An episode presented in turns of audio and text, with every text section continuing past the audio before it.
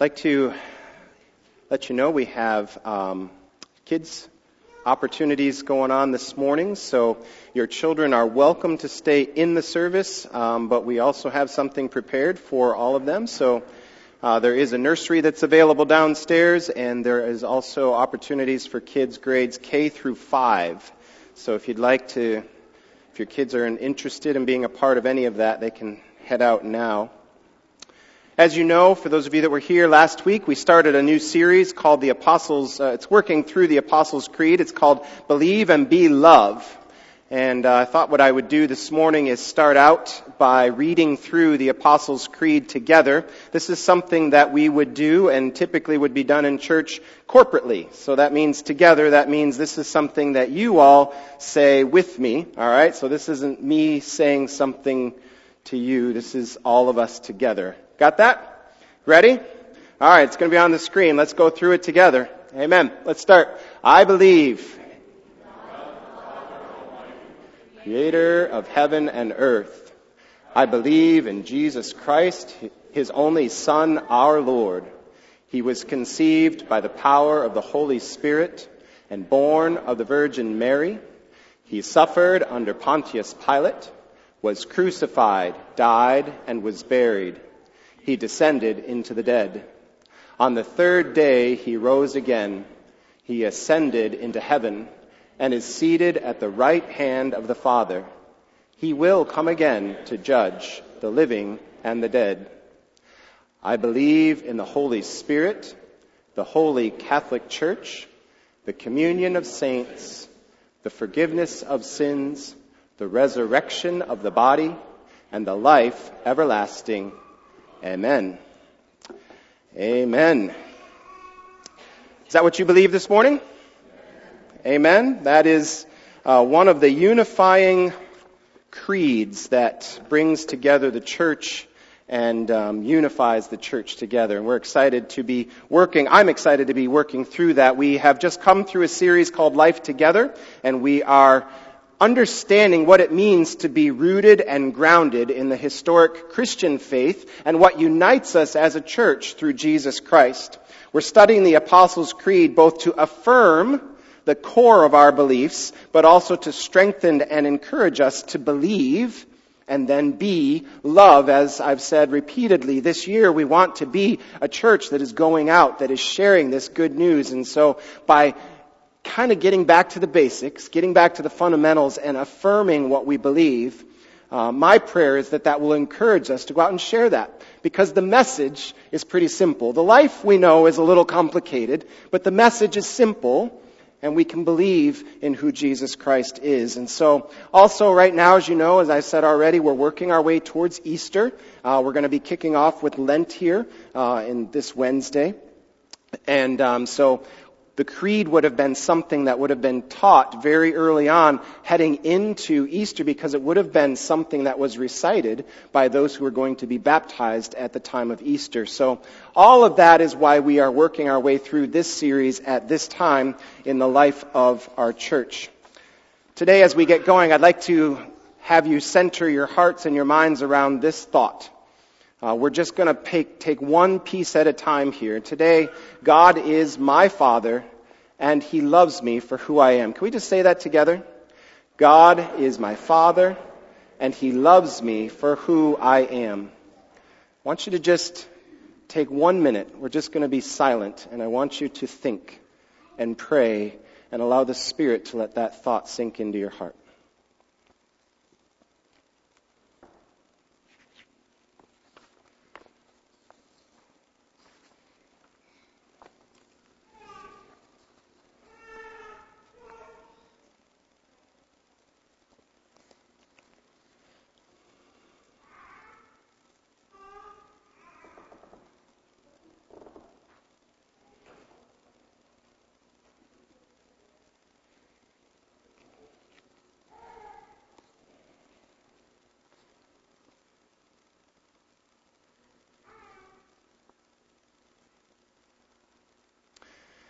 It was my desire in thinking through the Apostles' Creed and a series that we could do, it was my desire to actually go one word at a time.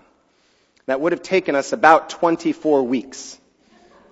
And I assumed that that might be a little too long for a whole sermon series, but I assure you that each and every one of the words in this creed is thought out, has depth, has meaning, and has purpose. And so I want to encourage you. I'm I'm writing a companion blog. Well, I write it every week. For those of you that get the midweek email, that's actually the only way you can access it, unless you know how to type in the search thing on the internet. But if you get the midweek email, you can get my midweek blog, and I'm going to be choosing a couple of key words, in some cases maybe a phrase, and I'm going to be writing about them, because I just don't have time to talk about each and every word here on Sunday. So on Sundays, we're going to be talking conceptually. Today, we're talking about God our Father. In the blog this week, I actually talked about the word I. And I titled it, Words with Roots. What does I, in I believe, what does I actually represent? So if you're interested in that, let me know. If you don't have access to it, I can give you access. But all throughout this series, I'll be writing about individual words, even as we preach about some of the individual concepts. Today, as we get into this, I wanted to start out with this idea. We have a crisis in our country. We have a crisis of fatherhood. Anybody know that? Anybody know that we have a crisis of fatherhood in our country? It makes it very difficult when you kick into the Apostles' Creed. Some people have, right from the very first phrase, a very difficult time of relating to the creed. I believe in God the Father, but if I don't have a father, I struggle. If I have a father and that image has been corrupted or skewed, I have a struggle. I don't know what it means. I don't understand what it means to relate to a father. And then we start to layer on to what this means in terms of gender and what our conceptions of masculinity are all about and fatherhood and all, and all of a sudden we're down a path that this phrase was never meant to take us on. And so, even as we have a crisis, nineteen point seven or one in four, nineteen point seven million children, one in four children are living in a home without a father right now. And we know that millions more are living in a home where the father is only partially there or there, but kind of absent, not playing the role of father. And even if you're not those one in four without a dad at home, many of us also have experiences where our dad wasn't necessarily who we wanted him to be. And our memories and other ways that we relate to our fathers are a little bit skewed or corrupted or hurt. We all know the stories of dads that are struggling just to make ends meet. They're working overtime to pay the bills, maybe two jobs, whatever the story is. Maybe they're, they've taken up drinking to kind of cover the fact that they're living with pain and they don't know how to relate to their kids. They don't know how to parent because they were never taught how to parent. We live in this crisis. And so we say right from the very beginning, I believe in God the Father, but we have no idea, some of us, what that really looks like. The crisis in America is this. If I don't have a dad in the home, I'm four times more at risk for poverty in my life. I am seven times, if I'm a woman, seven times more likely to become pregnant without being married. I have more behavioral problems. I am more likely to face abuse and neglect. I am two times greater risk of infant mortality. And the statistics go on. Two times more risk for being obese. Two times more likely to drop out of school. To say that we can't relate to the creed might be an understatement in our culture, in our society. So somebody, somebody here today, somebody needs to hear this. Somebody needs to understand this and hear about God being their Father in a whole new kind of way, because this truth is foundational. It is core. It is core to understanding the Bible. It is core to understanding the biblical story. It is core to understanding what we're actually committed to. So let me start right there and talk about this, who God the Father is not. So let's talk about who God the Father is not. If you can put this in the context, the early church, and our worship leader Andrew kind of mentioned this a little bit, the early church, one of the things that they were fighting constantly was the images that the culture had about what a God looked like. In some cases, it was some sort of a statue or a carved image or something that you could look at. But in a lot of cases, in cases of Greek mythology, these gods were these these gods were crazy. Apollo and Hermes and Mercury, all those gods, like they were crazy people, right? And I might have used the Roman names for them. I don't even know. But they were crazy, and we were fighting. The early church was fighting against these conceptions of what a god looks like. Gods were angry. Gods interacted with the humans, and gods were lustful, and they were prideful, and they were arrogant, and all of this stuff was going on. The early church was trying to counter this. And so when they were talking about God the Father, they were coming up against this idea of something that was pagan and human and interacting, and they were trying to paint a picture of something that was altogether different. And so one of the things that they were consistently fighting against is that God our Father, Creator God, the Christian God, was not a physical being. He was not a physical being. He had no traits of gender at all. He wasn't masculine. It wasn't about that. So we have to undo the image of God our Father as being something physical altogether. It's not that our physical bodies are bad. It's just that that's not who God is. And so we're constantly fighting against this. And early on in the uh, second century here, uh, Athanasius is saying this: every bodily thought must be shunned in these matters, says Athanasius. Not because Christians have an aversion to the body, but because we have an aversion to the pagan gods.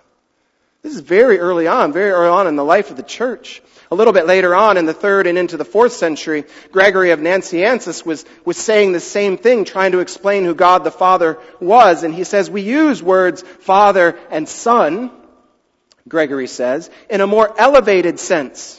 We accept the realities without being put off by the names. Ordinarily, family connotations cannot be applied to God, much less connotations of gender. He would go on to say this: do you take it, Gregory asks his congregation, that our God is male because of the masculine nouns God and Father? Or is the Godhead a female because the Greek word is actually a feminine word? Such crude biological thinking would be pagan and not Christian. You see, they were fighting against this idea of turning God into something that he wasn't. The early church took great pains to affirm that God as Father was our Father, but not in the way the pagans would associate with their pagan gods. Our God is different. Can I get an amen? Our God is different. Can you just say that with me? Our God is different. So who God the Father is. Who is God the Father? First and foremost, we have to think here about a relationship. Not a physical being, not a masculine male figure, not anything related to a body, but it is a relationship. Gregory of Nazianzus said it this way again: Father designates neither substance nor the activity, but the relationship, the manner of being, which holds good between the Father and the Son. You see, you can't have a Son, which is the essence of the Christian faith, Jesus Christ. You can't have a Son if there's no Father. And what did Jesus consistently say is, I am the Son. God is my Father. We'll talk about that in a couple of minutes. So you get the idea that the early church grabbed hold of the idea of a relationship. Tertullian, who was in the second century, would say it this way: Father makes son, and son makes father. A father must have a son to be a father, and a son must have a father to be a son. Kind of a circular way of saying it all, right? Can't have one without the other, bottom line, right? When we confess that God is eternally Father, we have always in mind as well the eternality of the Son. You see how it's foundational to what we believe? See how it's core? I believe in God the Father. I believe in God the Father because of Jesus Christ, His Son, and what He showed us. And I can't have one without the other, and therefore they all work together. That's why it is part of the creed, the foundation, the fundamentals of what we believe. Relationship. Relationship is at the heart of our understanding of God as Father. But where did that idea Where did that idea come from? How did it make it into the creed? Because frankly, while there are some Old Testament references to God as Father, it's really the New Testament that enlightens it. Let me give you a picture of what was said about God the Father in the Old Testament. Jeremiah thirty-one nine says this, "Because I am Israel's father, and Ephraim is my firstborn son." That's uh, the last part of a longer verse there. But you see, he refers to himself as father. But who is he father of? A father of a nation. He's father of the people. Something quite impersonal, right? Something much bigger. That's how the Old Testament and the Jews would understand God. In Exodus four twenty-two, you can read that. Hosea eleven one, you get these images. Isaiah sixty-three sixteen also says it that way. I am the father of a people. Isaiah sixty-four eight says it this way. It might come a little closer if you're actually reading and you want to read into the scripture, which isn't a great thing to do. But if you do, like, you can kind of get the sense that this might be a little more personal God. Isaiah sixty-four eight says this. Um, it says, "He is the potter and we are the clay." Anybody ever heard that? Isaiah sixty-four eight. You might have heard it from Jeremiah two. But that even still speaks to God as being a God, the father of a whole nation. He is the father of a people. It wasn't until the New Testament where Jesus actually reveals us, reveals him to us as a father. Very early on in Luke chapter two, verse forty-nine, we get Jesus saying this to his parents. He's age twelve. He's looking back at his parents who are like, "Why have you done this to me?" And Jesus says, "Why were you searching for me? Didn't you know I had to be in my Father's house?" We get this idea very early on in Jesus' ministry that he was the son to a, an eternal Father, the Creator God Father, right? So Jesus all of a sudden is now revealing himself to He's revealing his Father to us. In the Gospels, there are one hundred seventy different references to God the Father, as opposed to the very few that are in the Old Testament. The, the Gospel of John alone references the Father over one hundred different times. It's this New Testament revelation that the new early church is holding on to when they write down, "I believe in God the Father." It is a new revelation being revealed to them because of Jesus and his relationship to the Father. Hence the importance of our creed. We must have the Father in order to have the Son. Jesus would go on and he would declare that God is also our Father. Not only is God the Father to Jesus, but now God is our Father. He says this, "Do not hold on to me." This is in John twenty seventeen. "Do not hold on to me, for I have not yet ascended to the Father. Go instead to my brothers and sisters and tell them, I am ascending to the Father and your Father, to my God and your God." Earlier on in Matthew, you read this around the Lord's Prayer, Matthew six nine and six fourteen. He says, He wants you to refer to him, to, to God as our Father who is in heaven. That's how we're instructed to pray. And in Matthew chapter twelve, verse fifty, he's responding to some people who are, are looking at him. He's saying, "Who is my mother? Who is my brother? Who is my sisters?" What does he say? "Those who do the will of my Father." Those who do the will of my Father. Now we're his mothers and brothers and sisters. That's how we relate to who God is. In other words, this is not some kind of a speculative statement. Paul would pick up on this in the Galatians in chapter four, verses four and five. He says this, "But when the set time had fully come, God sent his Son, born of a woman, born under the law, to redeem those under the law, that we might receive adoption into sonship." See, Jesus had this connection with God the Father through through that personal, intimate being born of, right, that whole relationship, we experience that through adoption, through grace. But it's all working together. We are all part of that family where God is our Father. Again, this is not some kind of a speculative statement when I say, I believe in God the Father. This was revealed to the early church through the Son, Jesus Christ. Can I get an amen for that? Amen. Amen. This is foundational to who we believe. What is the nature of our relationship? When you think about the nature of the relationship, you can hear God in the, or Jesus in the Garden of Gethsemane calling out, Abba, Father. The early church picked up on that a little bit, and Paul probably was the first one to write it, actually over in Galatians. And if you read on into verse four, chapter four, verse six, he would say it this way, because you are his children, God sent the Spirit of his Son into our hearts, the Spirit who calls out, Abba, Father. So you are no longer a slave, but God's child, and since you are a child, God has also made you his heir.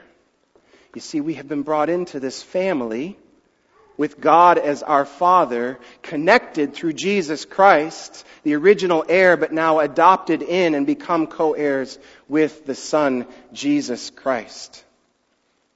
Jesus, relating to God in this intimate, personal way, Abba, Father, and we're invited by the power of the Spirit to relate in that same kind of personal way. You can picture Matthew chapter three, verse seventeen, where, where Jesus is being baptized. Just get this in your in your head. Jesus is being baptized. He goes down into the water. He comes out, and what happens? Uh, the heavens open up, right? And you get this dove that kind of descends. And, and what does God say? This is my Son, whom I love. With him I am well pleased, right?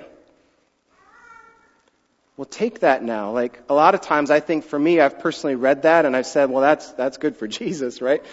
God's well pleased with his Son, Jesus. But I'm his adopted son. You are his adopted sons and daughters. If God is pleased with his Son, Jesus, he is also thereby pleased with you as his sons and daughters. You are part of the family.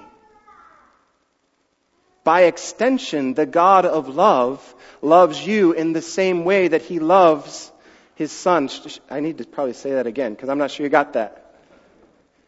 As much as God loved Jesus, by extension, through adoption, he loves you. Did you hear that?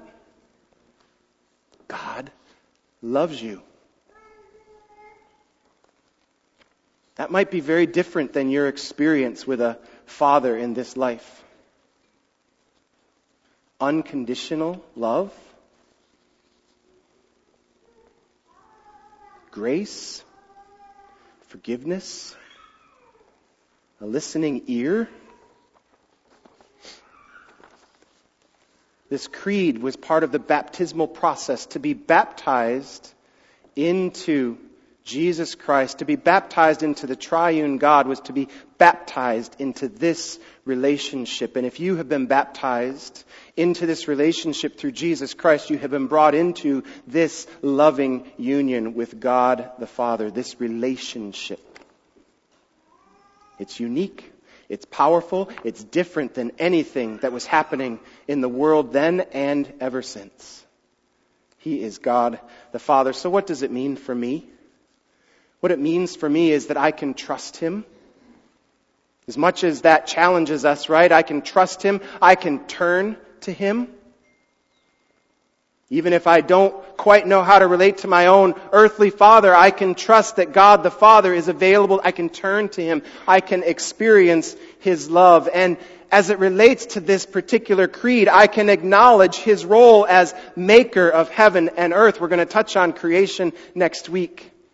But it's foundational, right? I believe in God the Father, and we go in to maker of heaven and earth. It's the foundation. It's the linchpin. Without God, there is none of this.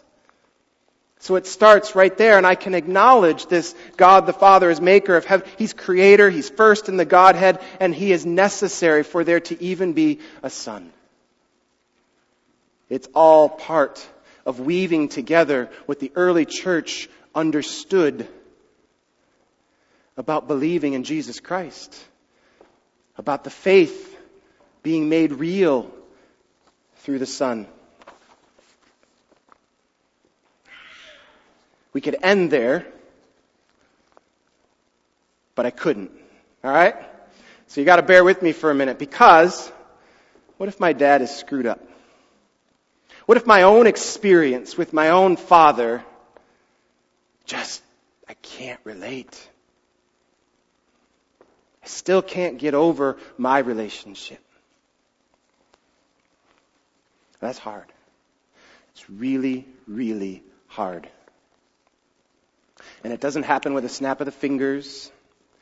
It doesn't happen with a simple prayer most of the time. God could do that, right? Through the power of His Spirit, He could transform things. But most often, because of this relational process, it takes time. It takes working through. It takes humility. It takes forgiveness. It takes time and struggle to work out the relationship that we've had with our earthly and biological fathers. So we need to work on reframing our understanding away from this physical being that we know of an, as an earthly father. If we've struggled there, we we got to get rid of that and get more over into this idea of it's relationship. It's something that I can begin to work through. And then we need to study the Bible, and we need to see. And you know what's fascinating? When you, you look into the New Testament, you see all the different references that Jesus makes to His Father. And, and all those different references tell of all the different character traits of who this God the Father actually is. And as we begin to let go of our earthly image and regain an image of something that is out of this world, here's what we find. We find a personal God, the Father. Matthew six six, go into your room, close the door, and pray to your Father who is unseen. Or Matthew ten thirty says, this Father knows the very hairs on your head. For those of you that still have a few. Personal. Personal God. He is revealed elsewhere as a Father of compassion. The quizzers have learned this verse, First Corinthians three and four. Praise be to the God and Father of our Lord Jesus Christ, the Father of compassion, the Father of compassion, the God of all comfort. Tender. You would find a Father who is tender. Matthew eighteen fourteen says, He is not willing that any should perish. This is a tender Father. This is a Father who knows your needs. Read the Sermon on the Mount, Matthew chapter six. He, he knows the birds of the air and the lilies of the field, and He takes care of all of them. He says, just ask me.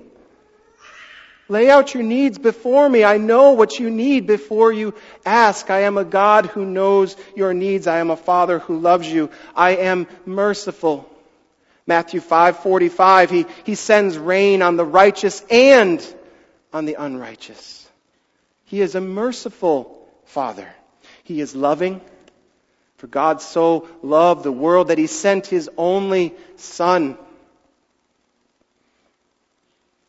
This is my Son, whom I love. In Him I am well pleased. We are sons and daughters of this Father.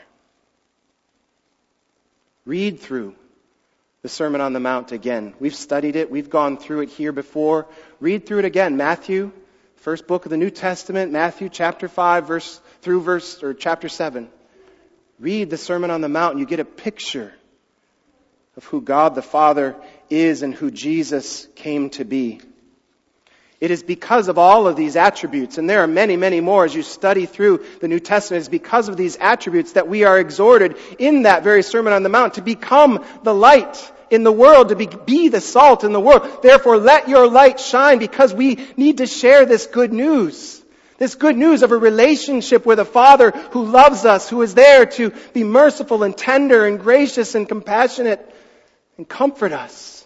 Therefore, let your light shine. Be the salt of the earth so that others can come to know us. I chose to close and wrap up with this verse today. It's slightly, maybe not perfect context, but I'm going to give it to you anyway. And do not call anyone on earth Father, For you have one Father, and He is in heaven." The context here, Jesus is talking to the to His disciples, but He's also talking to some teachers of the law and Pharisees and others, and He is exhorting them. He's like, you, you are putting people in place of who God the Father is.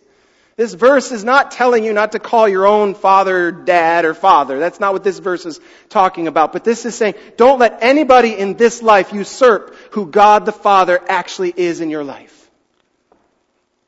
There is only one Father, and He is in heaven. And as we take that in, as we own that, as we live into that, as we begin to believe that, our relationship to the Trinity, our relationship to this God the Father begins to transform, and it begins to become something that we can stand on. We have only one Father, and He loves us for who we are. Can I get an amen to that?